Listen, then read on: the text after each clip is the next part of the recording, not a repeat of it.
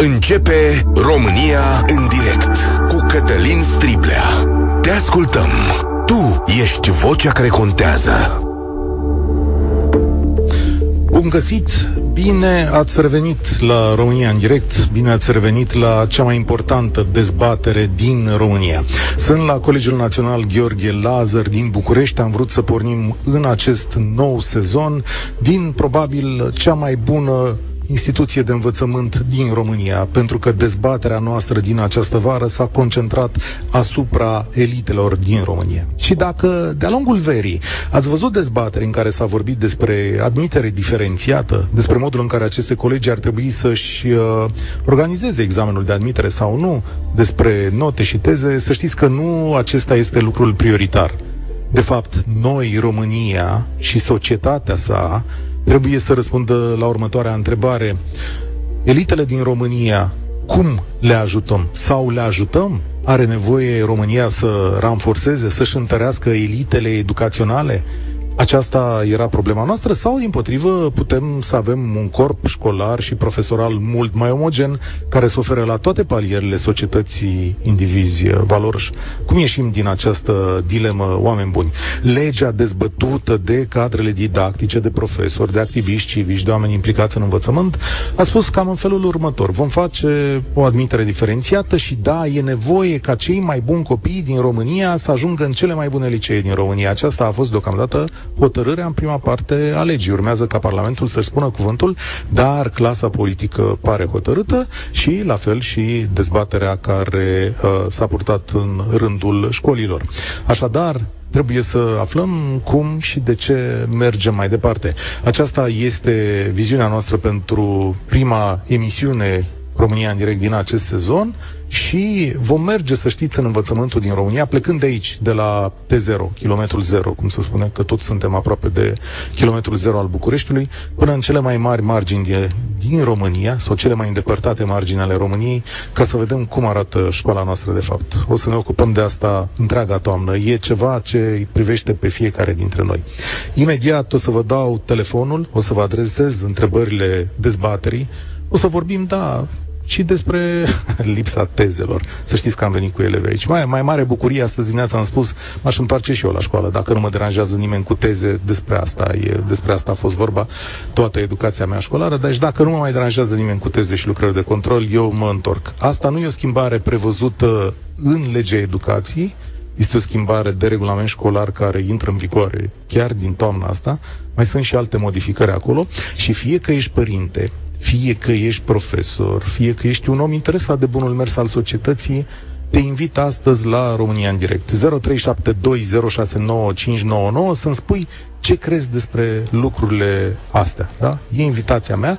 Deocamdată invitații mei, primii mei invitați de astăzi, directoarea Colegiului Național Gheorghe Lazăr, doamna Ionela Neagoe.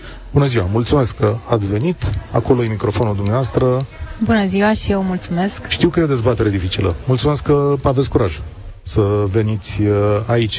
E o dezbatere în care lumea s-a uitat cu sprânceana ridicată la cele mai importante licee din România și zice, dar ce vreți să faceți dumneavoastră aici?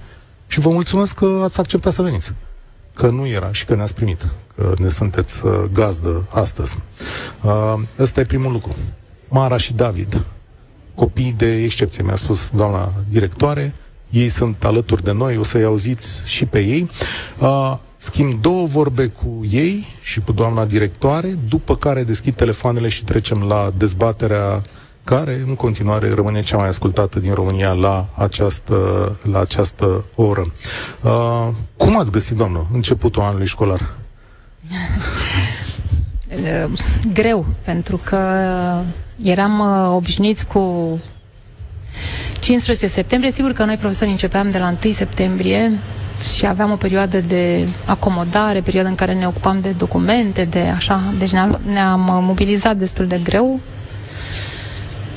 dar putem să reînvățăm, să reconstruim, să rescriem niște structuri undeva pe aici prin creiera și să ne obișnuim și cu altceva. Curiozitate, acum așa rămâne? Adică o să începem cu regulamentul nou și cu legile noi, asta să propunem, să începem la începutul lui septembrie? Nu știm dacă așa va rămâne, însă un lucru pe care l-am învățat în atâția ani de învățământ pentru că am peste treizeci și doi de ani de învățământ. Eu sunt formată la uh, școala veche a învățătorilor în București și am fost învățătoare la optsprezece ani. Am mulți ani de muncă în învățământ. Uh, deci un, un lucru pe care l-am învățat a fost să fiu totdeauna deschisă și să vreau să învăț, să mă adaptez, să încerc, să nu zic din start, nu? Ok, deci să va putea asta. Uh... Întrebarea cheie, cum ați simțit dezbaterea din această vară, care s-a purtat despre aceste instituții de învățământ din România? Cele mai bune licee, asta a fost principala dezbatere. Cum am resimțit-o? Că cum ați resimțit-o? Am resimțit-o. Ați resimțit-o. Cum? Sinceră să fiu, am fost dezamăgită de tot ce am citit pe rețelele de socializare despre noi școlile de elită, despre liceele centenare, despre profesori.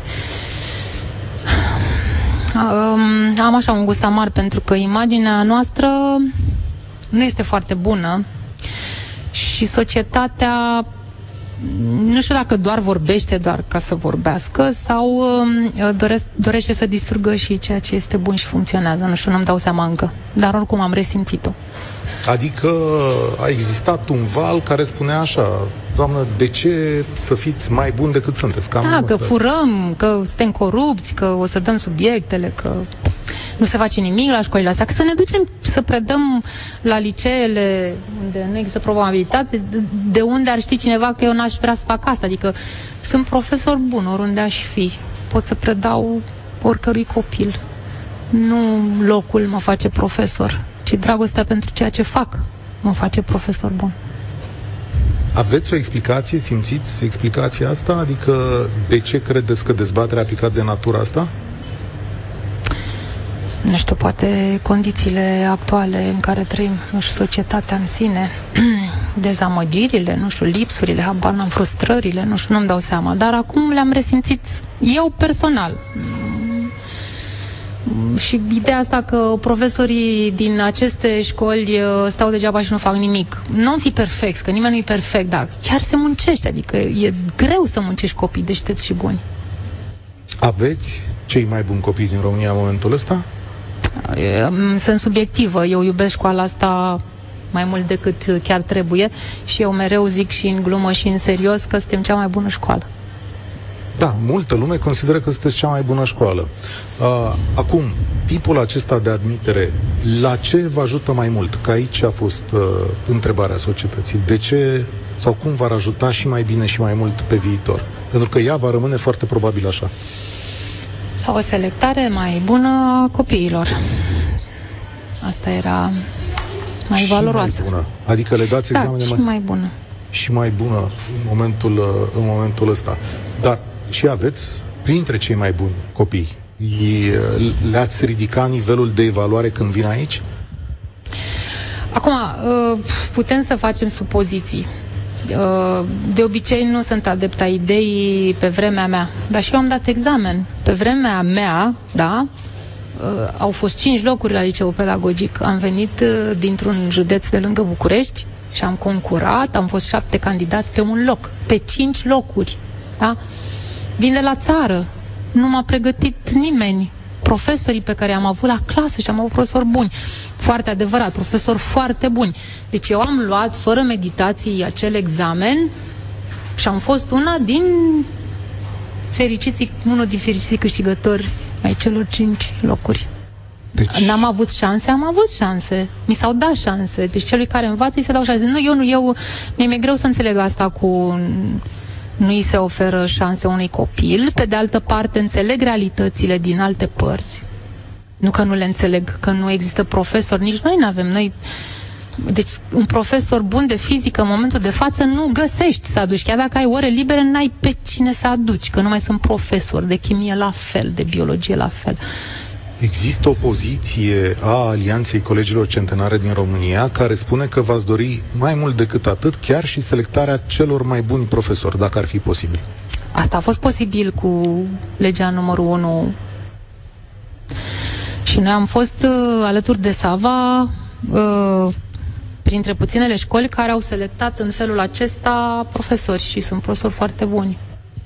Și eu sunt adepta ideii că Omul nu trebuie să-mi fie dat de cineva. Am nevoie să-l văd, să-l văd la clasă, să stau de vorbă cu el, să mă convingă că este pentru mediul acesta. Poate fi bun pentru Sava, care probabil că-s mai bun decât noi, dar nu pentru Lazăr. Adică e nevoie să îl cunoști pe cel pe care îl angajezi, nu să-l primești pe cel pe care îl angajezi. Dumneavoastră aveți aici un program pilot care funcționează și a funcționat anul trecut, cu rezultate spectaculoase pentru bacalaureat. Da. A, e un program care, în fapt, concentrează, ei sau ei concentrează pe copii, pe obiectele... Da, de la un anumit moment. Că și asta s-a înțeles și ce am citit despre Doamne. Deci oamenii înțeleg greu. Um, din luna martie, adică uh, până în luna martie copiii nu pierd nimic. Se face, se parcurge tot, la toate materiile. Din luna martie ne concentrăm pe ceea ce avem nevoie pentru examene.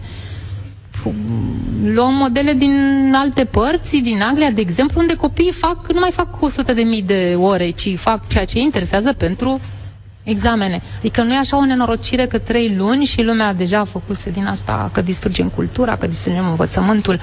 Nu distrugem nimic. De fapt, le dăm o șansă acestor copii să se concentreze pe ceea ce au nevoie și, repet, au nevoie, că și aici am fost blamată. Cum adică unele nu sunt de interes? Da, culmea, nu ne dăm seama că unele dintre materii în clasa a douăsprezecea nu mai sunt de interes pentru copii. Nici măcar pentru cultura lor generală. Vă mulțumesc pentru curaj. Sunteți prima persoană pe care o aud în spațiul public care susține și nevoia elitelor.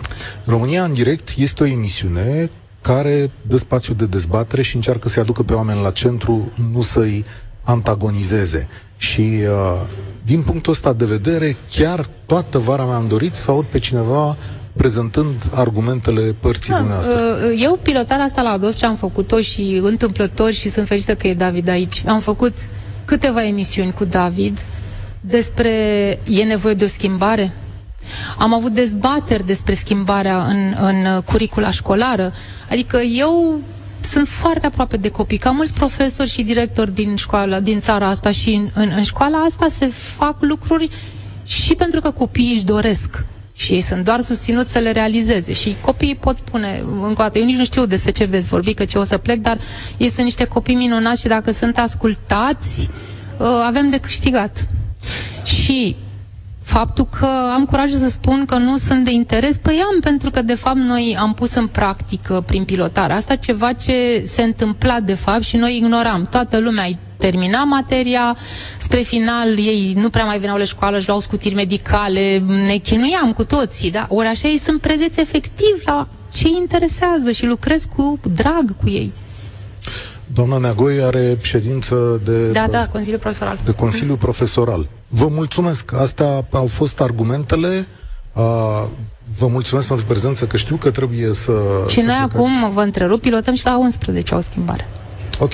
Deci, o să mă întorc continuă. Pentru asta la dumneavoastră. Da. Mulțumesc încă o dată că v-ați prezentat argumentele, mulțumesc că ne găzduiți, ne lăsați copiii da, aici. Da, sigur că da, da, cum are drag. Pentru că vreau să văd și ei cum se simte uh, elita uh, României, elita copiilor din, uh, din România.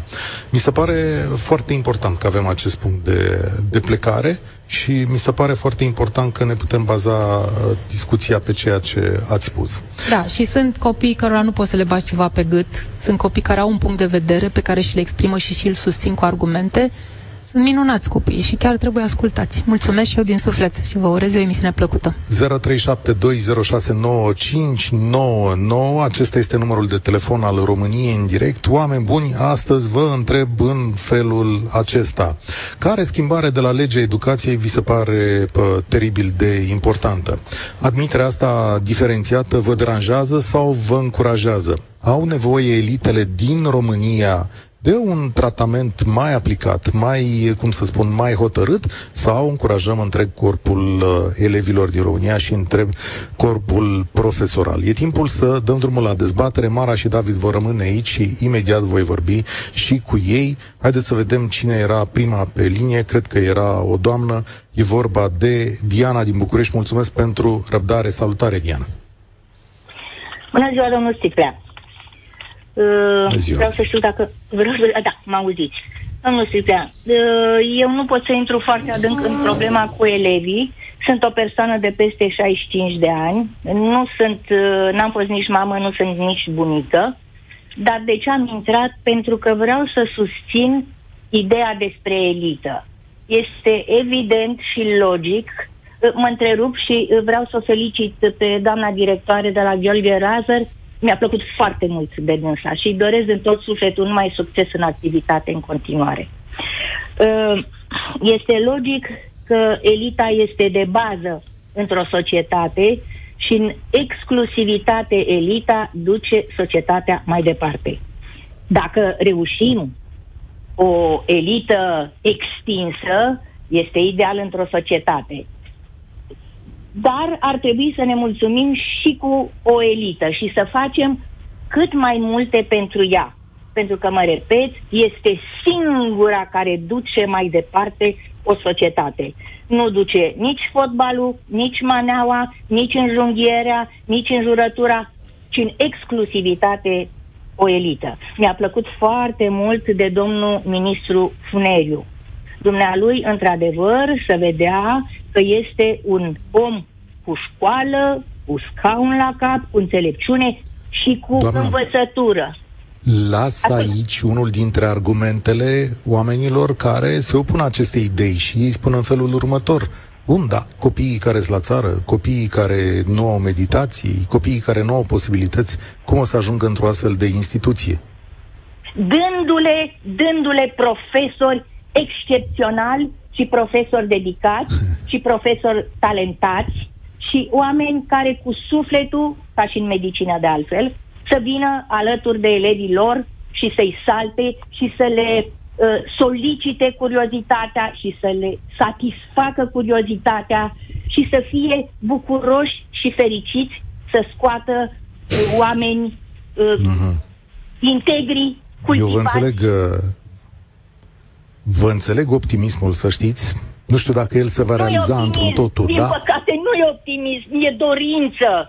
Și este logic ceea ce, zic eu, este logic ceea ce gândesc eu. Calitate, calitate, de trei ori calitate. Numai calitatea poate să susțină o societate și să o facă, ce cuvânt mare și de mult neîntâlnit în România, fericită. Numai calitatea. Mulțumesc! Mulțumesc tare mult, Diana. Vreau să luau pe Tiberiu, care sună de la Cluj. Salutare, Tiberiu! Alo? Alo? Salutare, vă ascult. Auziți? Admitere diferențiată, da. Da, da, da, admitere diferențiată. Dar prima observație care doresc să o fac este că, de fapt, eu ascultând Europa F M de mult și continuu, am sesizat o, o tendință în a prezenta, de dumneavoastră, în a prezenta lucrurile în mod egalitarist. Ca și la comuniști. Toți trebuie să fim egali. Dacă suntem, dacă se poate să fim toți proști, trebuie să fim toți proști. Asta place. Trebuie să fie mm. cultivată uh, evidențierea elitelor. Trebuie Când, când m-ați auzit pe mine că situația... sunt uh, adeptul... Când m-ați auzit pe mine că sunt adeptul acestei Eu, idei am, că... Am auzit și, o... și la prezentarea... și la prezentarea inițială ați băgat mm. o șopârlă de maniera că unele licee au voie să, să facă uh, admitere. Toate au voie să facă admitere. Selecția nu se toate poate face. Toate au voie să facă admitere separată, sigur, dar nu toate sunt interesate, în mod evident. Aia și atenție, ceva. eu Aia. nu lucrez cu șopârle. Veniți dintr-o, veniți dintr-o vreme veche, eu nu lucrez cu nu, șopârle. Eu spun lucrurilor pe nume aici. Da. Să zicem, să zicem așa. Deci toți au de... Nu le mai prezentați, nu mai prezentați problema că numai anumite licee au voie să facă uh, admitere. Toți au voie. Și să face selecția. Selecția asta e, este o lege care e, e valabilă nu numai în învățământ, în, în, orice, în, în orice domeniu. Dar să nu intrăm în discuții de natura asta. Părerea mea este că trebuie făcut admitere cât de mult și că, uh, uh, să se selecteze uh, mințile luminate și să se cultive. Că uh, și noi zicem, nu? Să duce în străinătate la o, o universitate sau la, la o, o, o școală care e evidențiată. De ce? fiindcă acolo sunt elite. Nu se duce nimeni, nu se bate să se ducă să facă școală undeva într-un, într-un cătun unde, unde nu sunt nici condiții și nici predarea nu este ca atare. Da, închei. Adevărat, dar o societate... Nu încheiați încă, încheiați când, după ce îmi răspundeți la da, întrebarea vă rog, asta. Vă rog, da, da, Dar da, vă rog. O, o societate nu cumva trebuie să aibă oameni bine pregătiți pe toate palierele sale? Da, da, da. Și ca să se realizeze palierele, trebuie selecție. Selecția e motorul Mulțumesc. care împinge societatea înainte. Cea mai mare dezbatere publică din România, în direct la Europa F M, cu Cătălin Striblea. Ascultați România în direct. Radu din București e pe fir. Salutare, Radu, te salut. Bun, dar rămâi acolo un pic cu mine. Da. Un pic de răbdare, un pic de răbdare. Mara și cu David, doi elevi de clasa a douăsprezecea de la liceul, de la Colegiul Național Gheorghe Lazăr, sunt aici cu mine, așa că uh, o să încerc să introduc și pe ei un pic în dezbatere înainte de a-ți auzi părerea, că vreau să aud ceva. Salutare, Mara. Salutare, David. Prima Bună întrebare, ziua. Nu există greșeli aici, nu ne ascundem, deci nu. Ați făcut meditații ca să intrați la Lazăr? Uh, da. Da. Multe, grele? Uh, n-aș zice nici foarte multe. Am și colegi care au făcut mai multe meditații decât mine ca să intre la examenul de capacitate, dar am făcut și colegi care n-au făcut nicio meditație și au intrat în Lazăr. În cazul tău, Mara, dacă nu făceai, erai sigură de admiterea asta? Mm, nu știu dacă aș fi fost sigură, pentru că meditațiile ți asigurau o pregătire uh, exact pentru evaluarea națională. Adică erau țintite. Erau țintite și la școală acest lucru nu este mereu garantat. Simți că faci parte dintr-un corp de elită? Simt, chiar, chiar simt cu adevărat. De ce? Explică-mi asta. Um, pentru că simt că toată lumea în jurul meu este ambițioasă, este inteligentă, este interesată de un anumit domeniu, este, lucrează cu pasiune pentru interesul lor. În mare parte, de aici cred că vine elita. David, e bine dacă s-ar face admiterea și mai grea la Lazăr? Nu numai la Lazăr, la multe alte licee. Mă rog, acum este bine, nu este bine, uh, depinde foarte mult și de în ce constă această admitere diferențiată, cine administrează testele, cine le concepe, uh, adică sunt mai multe nuanțe care pot să facă diferența, pentru că până la urmă putem să ne întrebăm la fel de bine și dacă evaluarea națională în sine este un lucru bun. Este? Și asta depinde foarte mult din nou de structură. În structura actuală, evaluarea națională nu răspunde la foarte multe întrebări. Dacă s-ar face o evaluare treptată în cadrul evaluării naționale în care testul în sine să facă o anumită diferențiere, adică să dea uh, nota cinci pentru niște cunoștințe medii, nota șapte pentru o treaptă superioară de cunoștințe și tot așa până la nota zece, poate am reușit să rezolvăm inclusiv problema asta pe care noi acum încercăm să o rezolvăm cu o examinare în plus.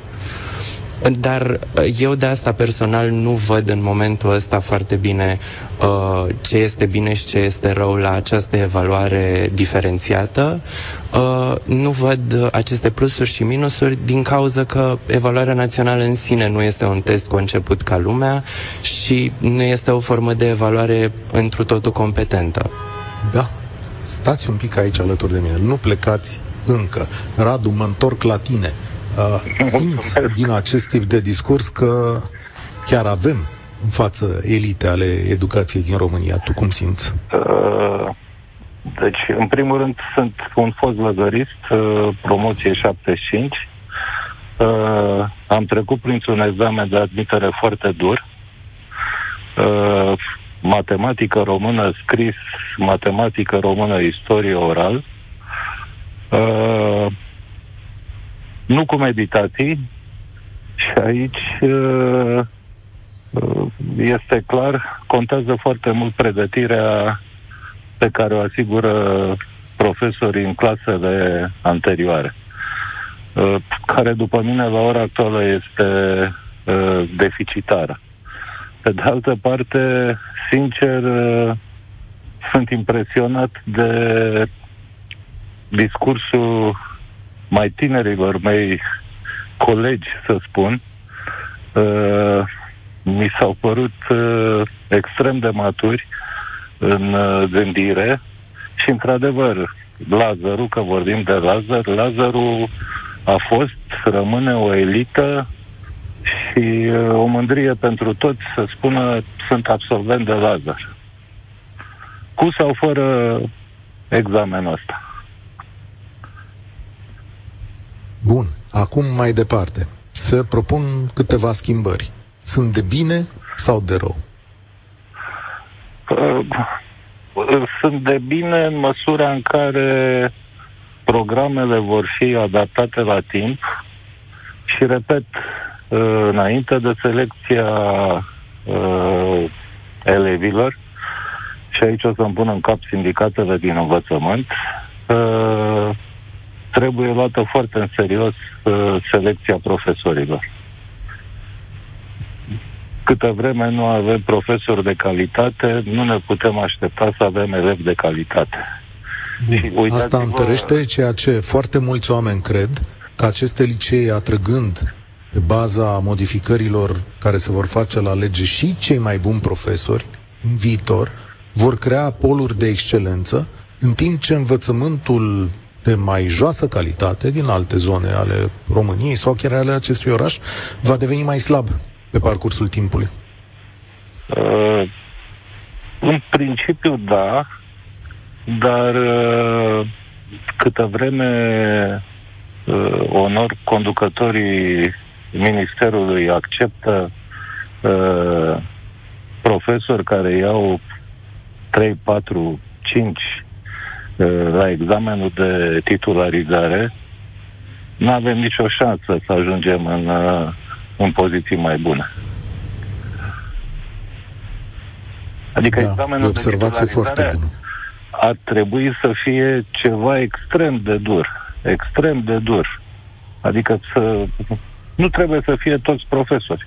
Nu toți au uh, menirea să fie profesor. Ca să fii profesor trebuie să ai ceva special, să poți transmite uh, cunoștințele tale.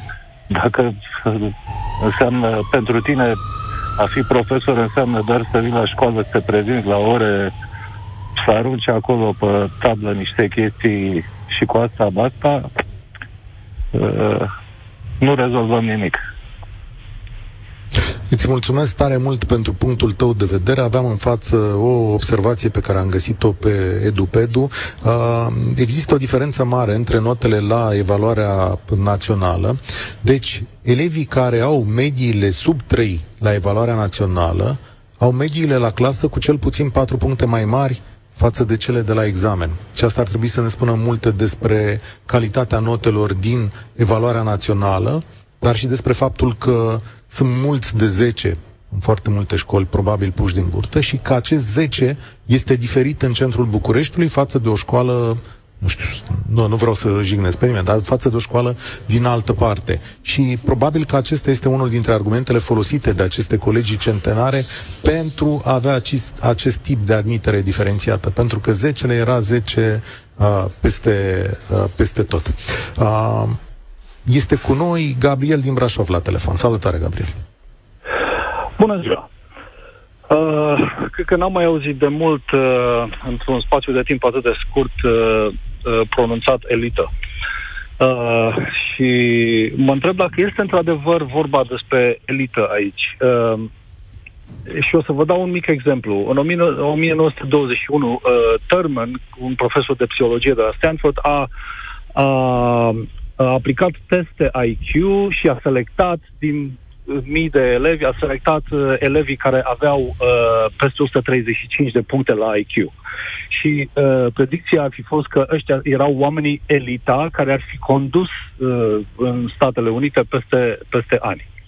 Uh, predicția nu uh, a fost deloc corectă și se spune chiar și până în ziua de azi că putea să aleagă absolut aleatoriu și ar fi avut o predicție mai bună. Uh, bun. Asta a spus, uh, sunt de acord totuși ca aceste școli pe care toată lumea le numește de elită acum, uh, să selecteze. Selecția este naturală. Uh, se face cu sau fără voia noastră. Și, dar eu, în loc să susțin pe cei care sunt capabili și merg acolo, vreau să întreb ce face un mediocru bun care ajunge într-o școală de genul ăsta. Este un, un, un pește mic într-o, într-un ocean mare, care se va simți copleșit și se va pierde. Inevitabil. Puteți răspunde David, este... că David e aici și a dat din cap. Deci cum e, David? Uh, nu, nu, nu pot să fiu de acord cu dumneavoastră. Adică uh, într-o școală în care suntem nouă clase pe, pe an, uh, nu pot să fiu de acord cu dumneavoastră că un mediocru bun nu s-ar putea descurca în liceu. Într-adevăr trebuie să ai puțină dorință, uh, adică trebuie să te pui pe învățat, dar uh, la felul de profesori pe care îi avem, uh, toată lumea care are niște dorință are cum să se descurce. Da, uh, David, asta este o... Uh, de unde vine ideea asta? Este a ta. E, e, este o opinie a ta, nu? Uh, nu, este din uh, ce am văzut că se întâmplă da, în cadrul da, liceului în care... Da, da, da, da. Sunt însă studii făcute și ideea este și o teorie uh, care se numește Small Fish in a Big Pond, care spune exact lucrul ăsta și sunt exemple date, putem să găsim uh, Malcolm Gladwell, dacă ești curios să citești, care explică uh, lucrul ăsta, că uh, un mediocru bun care ar fi putut să fie uh, elită în altă școală, dar care a fost acceptat într-o școală, într-un Harvard, uh, pentru că etnie sau, sau, sau, sau, sau, uh, s-a trezit dintr-o dată în compania unor, uh, unor uh, studenți sau unor elevi absolut excelenți. Și nu e vorba că era mai prost decât ei, era vorba că s-a simțit copleșit. Și au fost care și-au schimbat uh, profilul în timpul școlii, pentru că li s-a părut că ei nu sunt atât de buni pentru matematică sau pentru chimie sau așa, deși erau, ei, dar au fost puși copleșiți. Asta e întrebarea. Deci, atunci îi lăsăm la locul lor sau îi împinge societatea în sus către locuri de elită?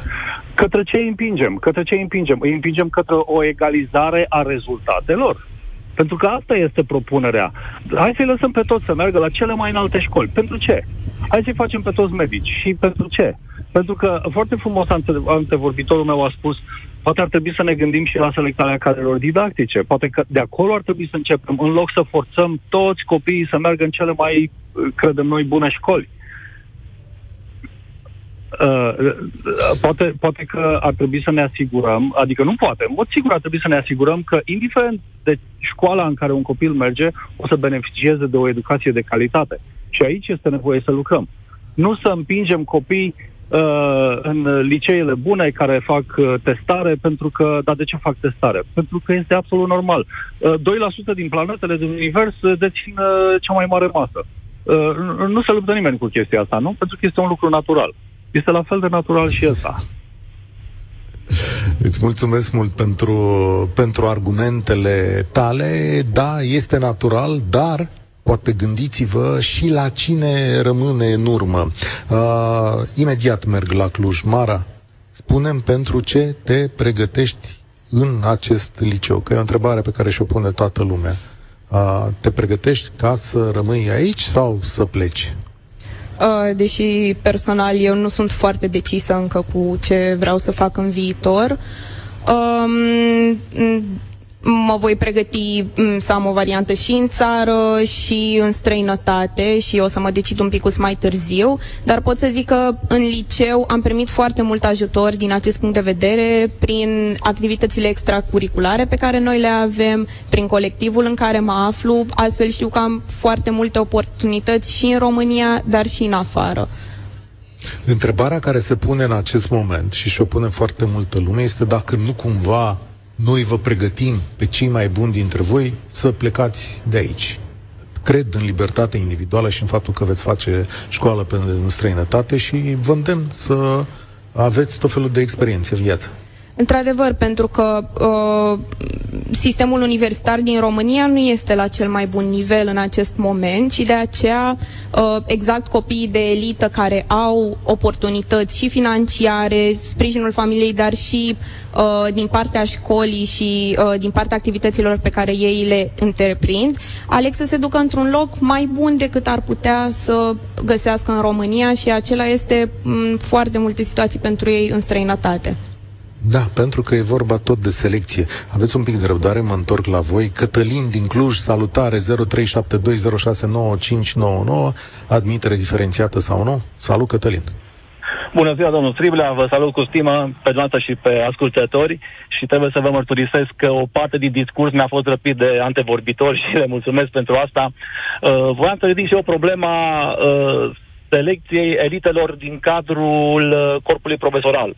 Care sunt sistemele de evaluare și sistemele de ierarhizare ale elitorilor din, din acest corp? Uh, nu vreau să spun prin asta că există profesori slabi sau mai puțin, sau mai puțin pregătiți, ci că din percepția pe care o avem noi, care nu suntem în branșă, nu suntem profesori, uh, se deduce și se, mă rog, se conturează ideea că nu există un, o, un sistem de, o, o ierarhizare și un sistem de evaluare și de pregătire a profesorilor pentru a pregăti la rândul lor elite. Astfel încât, așa cum spunea chiar antevorbitorul meu, este foarte posibil să existe, existe situații în care elevi cu un potențial fantastic să nu poată fi valorificați, să nu poată fi identificați ca potențială elită și instruiți ca atare, pentru că nu există un sistem de ierarhizare și de evaluare a profesorilor. Care sunt sistemele de, de cuantificare a calităților, a obiectivelor pe care le au profesorii în, în, în ceea ce au de făcut la clasă? Și care sunt sistemele de raportare? Cum se ierarhizează raportarea uh, rezultatelor evaluării astfel încât să avem o imagine? Eu aș presupune că astăzi și de acum înainte, în aceste licee, chiar sunt cei mai buni profesori din România. Asta e Sigur, presupunerea mea. Sigur. Sunt de acord cu dumneavoastră, e o idee foarte bună și ne dorim...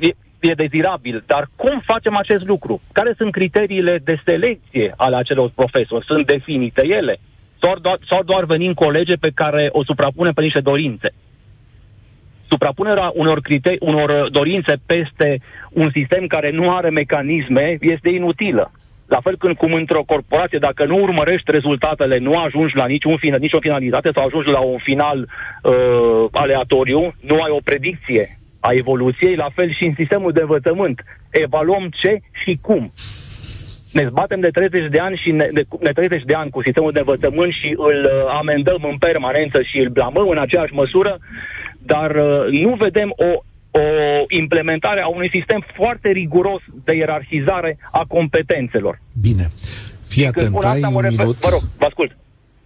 Mai puțin de un minut chiar să răspunzi la întrebarea asta care vine acum de pe Facebook, că avem emisiune și acolo, zice așa, așa, nu faceți decât să împărțiți discriminatoriu elevii în cei puțini cu resurse financiare și restul care nu-și permit. Sigur, după asta o, da. urmează... O, da, este un subiect, este un subiect și acesta. După cum știm, există, există, îl auzim, dată, îl vedem la televizor, îl vedem în data de zi cu zi, un sistem paralel de învățământ, cel al meditațiilor. Am s-a dezvoltat în România un, ce să zic eu, un, un cod C A E N, să-i spun așa, al profesorilor care oferă meditații în particular. Păi, raportându-ne la experiența altor țări, acest sistem este sănătos sau exprimă însăși neputința unui sistem de învățământ care să își facă treaba așa cum trebuie? Aici trebuie să-mi răspunzi tu. Vă răspuns, n-am, n-am, n-am cum să vă răspund. Dacă aș putea să dau un răspuns, probabil că aș fi, aș fi ministru acum, dar nu pot să-l dau. Cam da, asta a fost, fost opiniile mele, vă mulțumesc pentru, pentru primirea. Cătălin, spor la treabă. România în direct sare un pic de ora paisprezece. Bună ziua, sunt profesor la un liceu din Brașov, am treisprezece ani vechime. Părerea mea este că această hotărâre a ministrului este greșită dintr-un singur motiv. Atenție, nu e hotărârea ministrului, ba vaga bănuială că domnul Câmpeanu susține ceva ce nu a venit chiar de la el, ci de la președintele Iohannis și de la elita școlilor din România. Revin la mesaj. Părerea mea este că această hotărâre a ministrului este greșită dintr-un singur motiv. Toate liceele bune vor organiza admiterea în aceeași zi. Din start, copilul nu poate participa decât pe locurile scoase la concurs într-un singur liceu. La toate liceele bune vor fi mai mulți candidați decât numărul de locuri disponibile, deci vor fi elevi care vor fi respinși. Dar acești elevi nu sunt de doi sau de trei, ci elevi de nouă și de zece, care poate au o zi mai proastă. Părerea mea este că cea mai bună variantă de admitere la liceu a fost cea pentru generația anului două mii. Examenul se, se numea capacitate și avea trei probe. A, revenim la această dezbatere de la Colegiul Național Gheorghe Lazăr în fix două minute. România în direct la Europa F M. Foarte interesant acest ultim mesaj din calupul nostru. Pentru egalitate de șanse, copiii cu dizabilități au dreptul să învețe în orice școală. Și e adevărat, și societatea românească a făcut presiuni ca acești copii să învețe în toate școlile considerate bune. Da. Și tot societatea românească în multe situații a respins acest lucru și au fost conflicte. Și acum societatea românească sau partea pe care o vedem în online face presiuni pentru o mai mare egalitate în școală și spune așa: copiii buni au șanse egale sau trebuie să aibă șanse egale să învețe în orice școală, dar adevărul că hotărârea de a putea învăța în orice școală va fi luată în funcție de capacitatea sau resursele fiecăruia. Și o să ne mai uităm la această chestiune. Sunteți la România în direct, discutăm despre posibilitatea unei admiteri diferențiate ca să simplificăm această întrebare, dar de fapt ideea de bază era: avem nevoie de elite mai puternice sau de un corp al elevilor mai, cum să zic, mai egal, mai omogen, cu mai multe șanse pentru toată lumea. Sunt la Colegiul Național Gheorghe Lazăr. Am prelungit, datorită telefonelor voastre, câteva minute această emisiune. Sunt în holul colegiului, lângă mine doi elevi de clasa a douăsprezecea, Amara și David. Mă întorc imediat la ei, dar întâi îl salut pe Radu. Radu din București, salutare! Salutare și dumneavoastră și invitațiilor dumneavoastră. Uh, vă sun în calitate de, să spunem, un uh, meditator fără voie, dar cu mare drag, care de uh, opt ani de zile fac pregătire pro bono cu copii din medii defavorizate. Uh, mai precis, cu copii din uh, centre de plasament de prin țară. Uh, fac pregătire la materiile din zona de uh, uman, uh, care sunt, uh, mă rog, pentru, uh, pentru bacalaureat. Înainte de toate, aș spune, în primul rând, răspunsul la întrebarea dumneavoastră, din punctul meu de vedere, este că o reglementare a admiterii diferențiate uh, pentru elite, să spunem, uh, nu va face decât să crească și mai mult ecartul și discrepanța între o pătură și așa foarte subțire de elevi și restul masei elevilor. Uh, asta pentru a-mi declina intențiile încă de la început. Iar apoi aș spune așa, și mă leg uh, de ceea ce au spus antevorbitorii mei. Uh, dorim excelență la clasă. Adică dorim excelență de la copii, uh, vrem să-i încurajăm să um, facă excelență în educație, dar dorim și excelență de la profesori. Dorim excelență de la profesori și ne lovim de uh, examenul de titularizare. Și eu să vă invit pe titularizare punct e d u punct r o să vă uitați, să vă uitați peste rezultatele din ultimii ani, că sunt disponibile și publice. Dar de ce ajung acești profesori să obțină note atât de mici la titularizare? Și aici ajungem, din punctul meu de vedere, la esența problemei.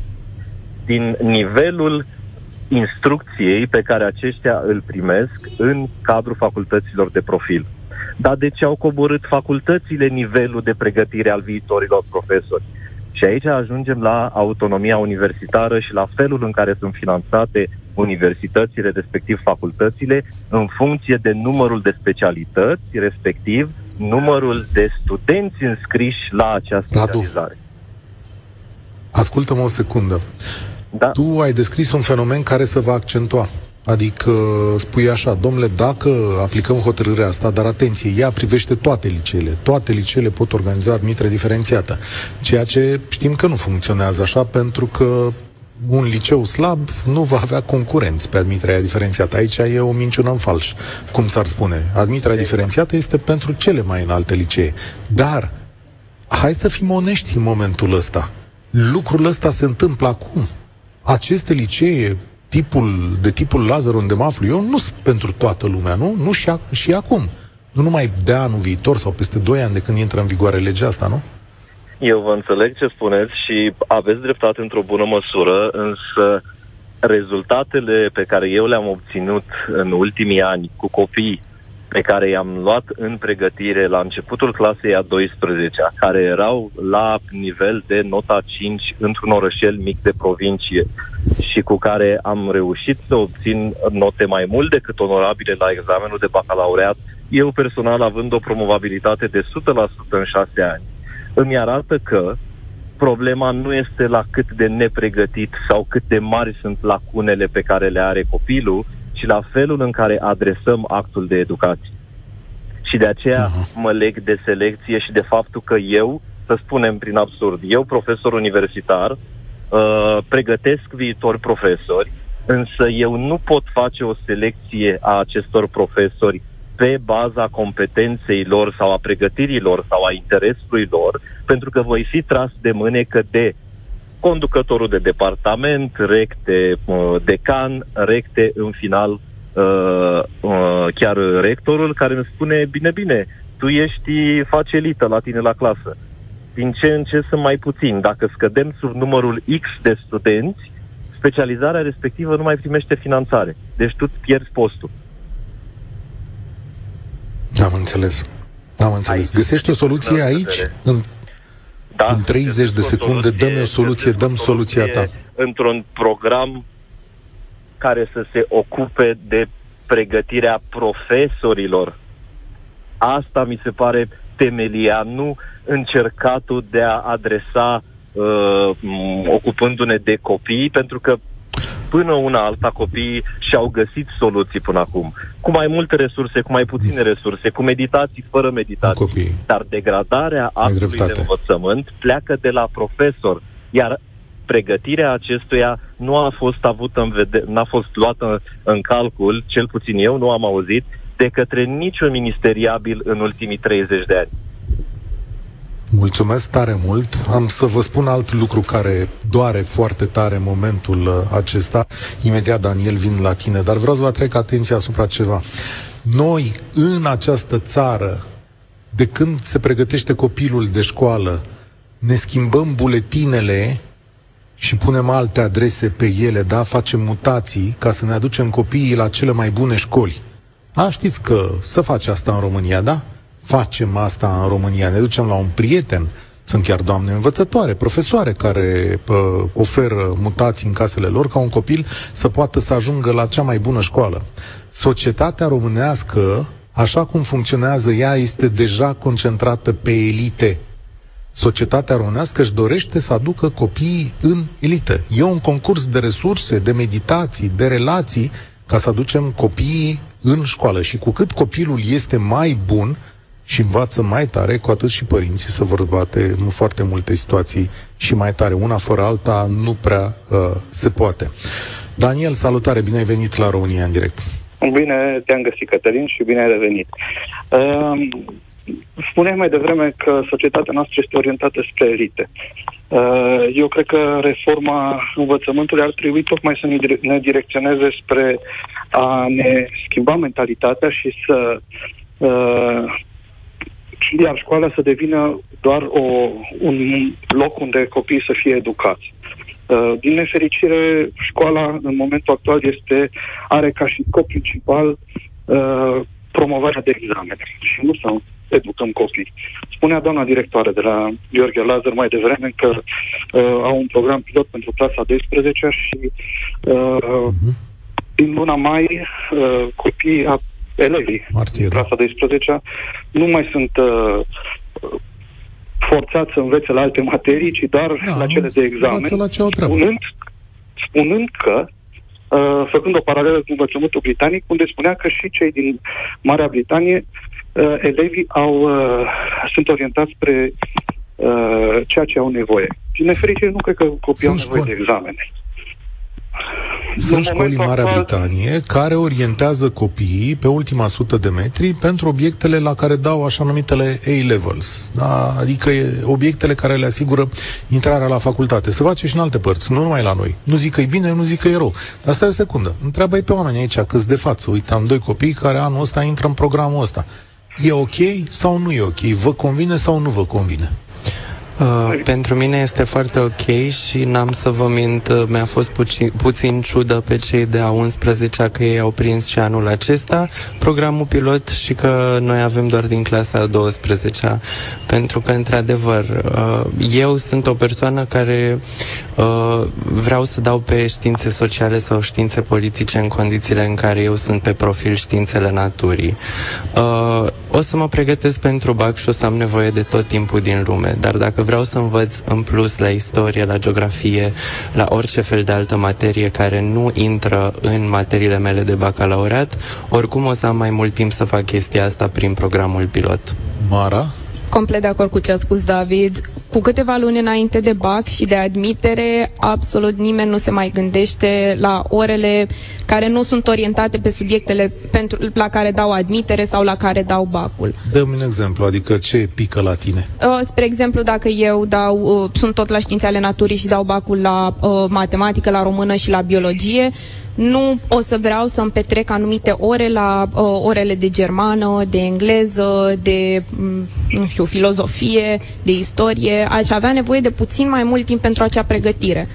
Daniel, iată răspunsul da. tău, e aici. Da, uh, mulțumesc. Eu să întreb un alt, ceva, un alt lucru.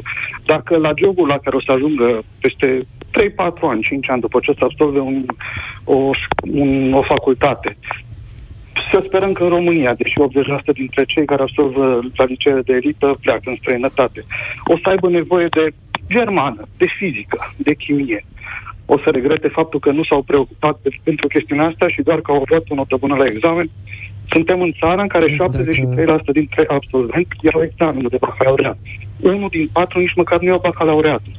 Pe noi ne preocupă elitele. Poate că ar fi fost interesant că dați-mi voie să-mi subțin tot punctul de vedere și după aceea o să-mi răspuns. De asta este o chestie care probabil o să înveți în viață. Cu, uh, dacă suntem în țară în care unul dintre patru absolvenți de școală și șase la sută forțat pentru anul ăsta patruzeci de mii de uh, elevi nu s-au înscris la bacalaureat, nu iau bacalaureatul. Oamenii aia pentru ce îi pregătim? Investim doisprezece ani, treisprezece ani în școala lor pentru ca să nu aducă plus valoare în economie. Pe mine nu mă interesează nota mare sau imaginea pe care și-o creează un Colegiul Național. Și ce o să facă oamenii în economie peste cinci, zece, cincisprezece ani? O secundă, că e timpul pentru răspunsuri. Uh, da, voiam să vă uh, lămuresc în legătură cu o chestie legată de programul Școala Pilot. Uh, programul pilot din cadrul Colegiului Național Gheorghe Lazăr, adică exact uh, acele săptămâni în care nu se mai face germană, istorie, geografie, et cetera, dacă ești pe științele naturii, se fac doar uh, materiile de bacalaureat, uh, se derulează pe un total de, hai să zicem, nu mai mult de zece săptămâni din patru ani de liceu, adică se ratează maxim zece săptămâni de istorie, maxim zece săptămâni de germană, în care nu se întâmpla foarte mult lucru. Uh, oricum venea partea de ultimul clopoțel, uh, tot felul de lucruri. Adică era mai relax ultima Na. lună. Mara? Și nu numai din liceu, dar din toată școala. Uh, fac doisprezece ani de germană, o lună, două luni în plus nu mă va ajuta cu foarte mult pentru acele competențe și oricum, chiar și înainte de programul pilot, oricum aceasta era tendința, acesta era sentimentul din școală. Uh, toată lumea încerca să se concentreze pe ce vor ei să dea la admitere și la bacalaureat. Deci aș putea înțelege că programul pilot e doar o chestie de spoială. De fapt, e ceea ce se întâmpla și până acum în învățământ, dar acum o facem cu un nume. Mulțumesc pentru mă rog, acum o facem multe. Cu un nume și cu o structură mult mai bună și în care uh, avem libertatea să facem chestia asta, avem uh, mai multe ore chiar de uh, materii pentru bacalaureat, adică pregătirea este mult mai robustă, mult mai intensă uh, și este totul mult mai bine uh, delimitat, avem și timpul nostru liber pentru uh, când vrem să învățăm în privat uh, și chestiile astea nu se mai întâmplă pe motivul că uh, chiulim ca să învățăm. Nu, avem timpul acela și în rest când venim la școală suntem în stare să ne concentrăm exact pe ceea ce ne interesează în alea zece săptămâni. Practic facilităm un proces care era foarte dorit înainte sau oricum improvizat într-un fel sau altul. Da. Mulțumesc pentru punctul tău de vedere, Daniel, din Cluj. Atenție, e foarte interesant că aici, într-o dezbatere, dacă noi credem într-o idee, nu înseamnă că toate celelalte idei sunt uh, invalide. Trebuie să ne ascultăm. De fapt, România în direct, asta o să vă propun în toate sezoanele, să ne ascultăm unii pe alții, să învățăm unii de, al- unii de la alții. Nu cumva vi se pare că în România, în ultimii ani, polarizându-ne foarte tare, am ajuns să fim noi mai tot timpul cei mai deștepți decât ceilalți? Ori asta nu se poate întâmpla nicăieri în lumea asta. Cristian, tu închei România în direct de astăzi. Pe salut, Cătălin, pe tine și pe ascultătorii tăi. Am vrut să te întreb ce înseamnă această organizare a examenelor pentru liceele în care se vor organiza, ca să zic așa. Ce reprezintă ea de fapt? Ea reprezintă putere. Domnul Sorin Câmpeanu nu are bani, pentru că nu mai avem bani ca țară, și atunci s-a gândit să le dea profesorilor putere, că trebuia să le dea ceva. Începe școala. Lumea care lucrează în sistemul de învățământ își, dorea, își dorește și ea să primească ceva. Dacă nu poate să primească bani, anul ăsta le dăm putere. Și atunci modificăm legea învățământului.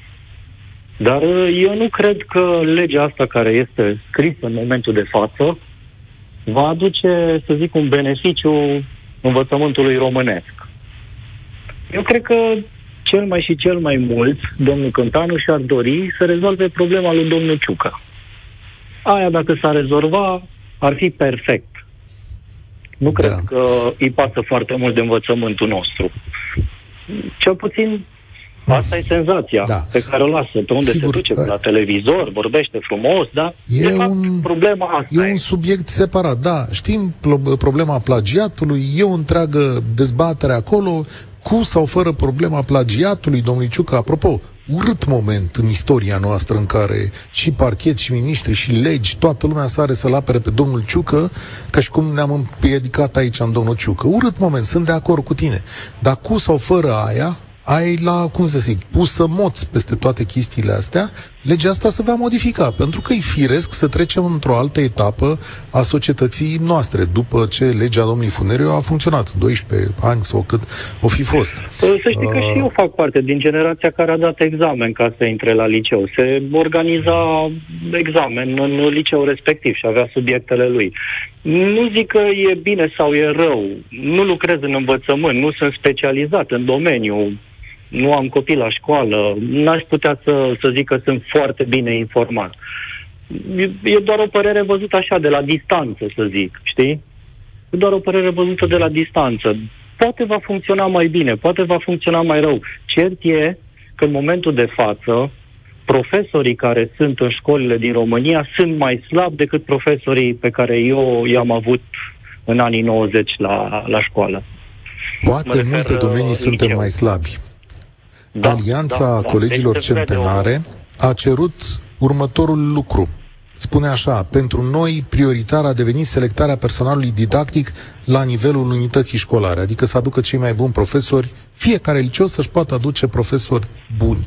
Da? Ministrul Câmpeanu le-a dat o replică și a spus așa: selecția profesorilor este esențială și că autonomia va fi puternic susținută. Deci dacă vrei o concluzie în discuția noastră, este că în următorii zece cincisprezece ani de funcționare a acestei legi, Colegiul Lazăr și alte colegii din România vor atrage în continuare cei mai buni profesori din această țară. Așa se va întâmpla.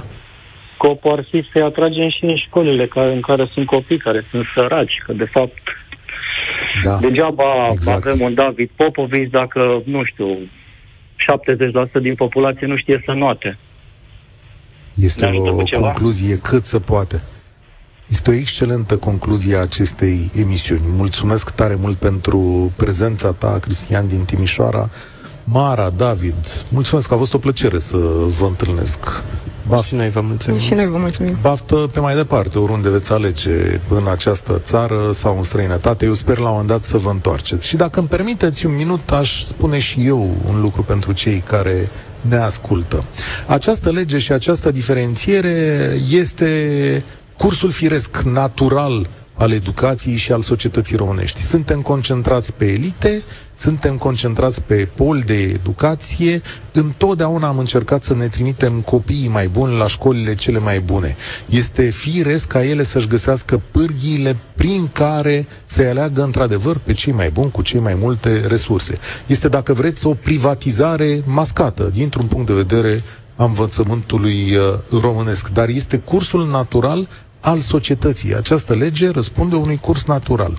Ce cred eu că este nevoie în această situație este găsirea acestor mecanisme prin care să avem nu numai școli de elită, ceea ce va exista peste tot în lume, da? Așa sunt țările, cu școli de elită, ci să găsim un mecanism prin care, așa cum spunea un celebru program de educație de acum douăzeci de ani, poate mai bine, din societatea americană, niciun copil să nu fie lăsat în urmă.